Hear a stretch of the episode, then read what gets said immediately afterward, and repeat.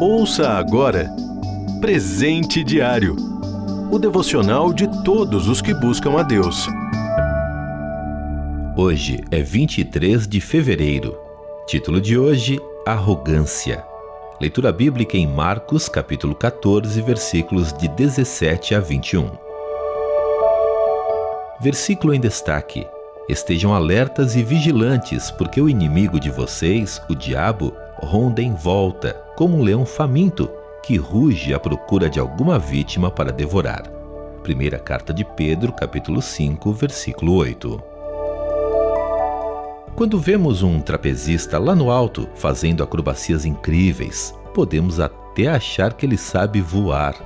Até aí, sem problemas.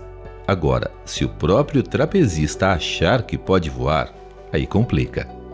Talvez uma forma de definir arrogância é dizer que se trata de pensar mais de si do que convém, como faria o trapezista que se acha alado. Na leitura de hoje, os apóstolos já andavam com Jesus há cerca de três anos.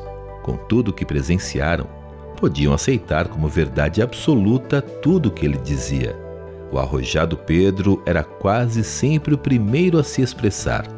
Quando o Senhor avisou que seria preso e todos o abandonariam, Pedro se irritou. Eu? Nunca. Jesus calmamente replicou: Ainda hoje você me negará três vezes. Pedro se ofendeu e subiu o tom, levando os outros à mesma negação. Bem, a Bíblia também conta o quanto Pedro se arrependeu.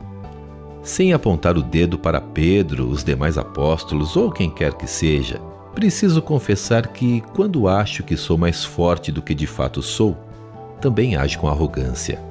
A queda de Pedro não foi por covardia. Há várias narrativas que mostram como era corajoso. O que aconteceu então? Dizem que se o diabo aparecesse de chifre e tridente na mão, não enganaria ninguém. Assim, tentação não vem identificada, mas sempre bem disfarçada. Pedro, com a mente desprevenida, não soube enxergar o perigo e só se deu conta quando era tarde demais. E não é assim também com você e comigo? Não por acaso, Pedro, em sua primeira carta, nos adverte com um verso em destaque. Sabia, por experiência própria, que o pior fraco é aquele que se acha forte.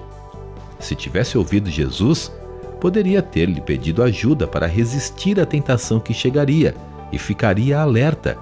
Mas foi arrogante confiou em suas próprias forças e colheu um grande fracasso.